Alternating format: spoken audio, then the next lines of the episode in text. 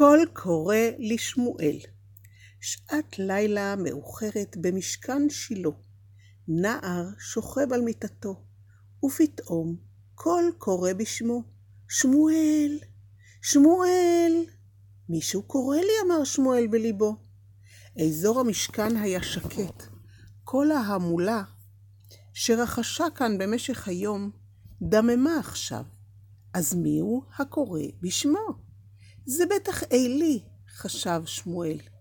עלי הזקן, הכהן הגדול, הצדיק, שהסכים לבקשת אמו של שמואל, חנה, שאמרה לעלי, אנא, גדל את הילד וחנך אותו אצלך במשכן, כדי שיהיה בעתיד צדיק ונביא בישראל. שמואל קם והלך לעבר חדרו של עלי, נקש בעדינות על הדלת. כן, נשמע קולו של עלי, מי שם? זה אני, שמואל, השיב הנער. היכנס בני, קרא עלי בחביבות, ושמואל סובב את הידית ונכנס פנימה. עלי התיישב במיטתו. גילו המבוגר האט את תנועותיו, גופו תשוש וראייתו חלשה.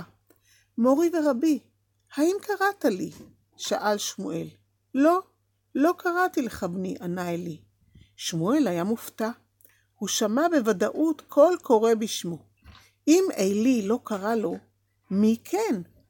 חזר שמואל למיטתו, וניסה להירדם. לפתע שב הקול וקרא בשמו, שמואל, שמואל. שמואל קפץ מהמיטה ורץ אל עלי. הפעם אין ספק שעלי קרא לו. הנה, אני כאן, אמר שמואל לכהן הגדול. לא קראתי לך, בני, השיב עלי בפליאה. שמואל חזר שוב לחדרו. מה קורה פה? הוא ממש שמע קול קורא בשמו. אבל אין זה עלי, אז מיהו הקורא בשמו? בפעם השלישית, כששמואל שמע את הקול וניגש אל עלי הזקן, עלי הבין, זה אלוקים שקורא לשמואל, זה קולו של הבורא. עלי היה נרגש, שמואל הצעיר זכה שאלוקים יפנה אליו. זה סימן ששמואל עומד להיות נביא אלוקים.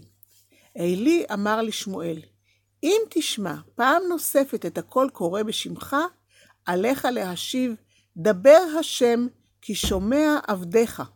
שמואל הנרגש חזר למיטה ועצם את עיניו, ואכן, הקול פנה אליו שוב, ושמואל ענה כפי שנצטווה, דבר השם, כי שומע עבדך.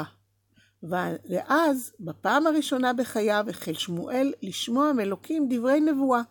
אלוקים גילה לו את העתיד לקרות לעם ישראל. לאחר מכן ביקש ממנו עלי הכהן שיספר לו מה אמר לו אלוקים. ובאמת דברי הנבואה שניבש שמואל התממשו במלואם.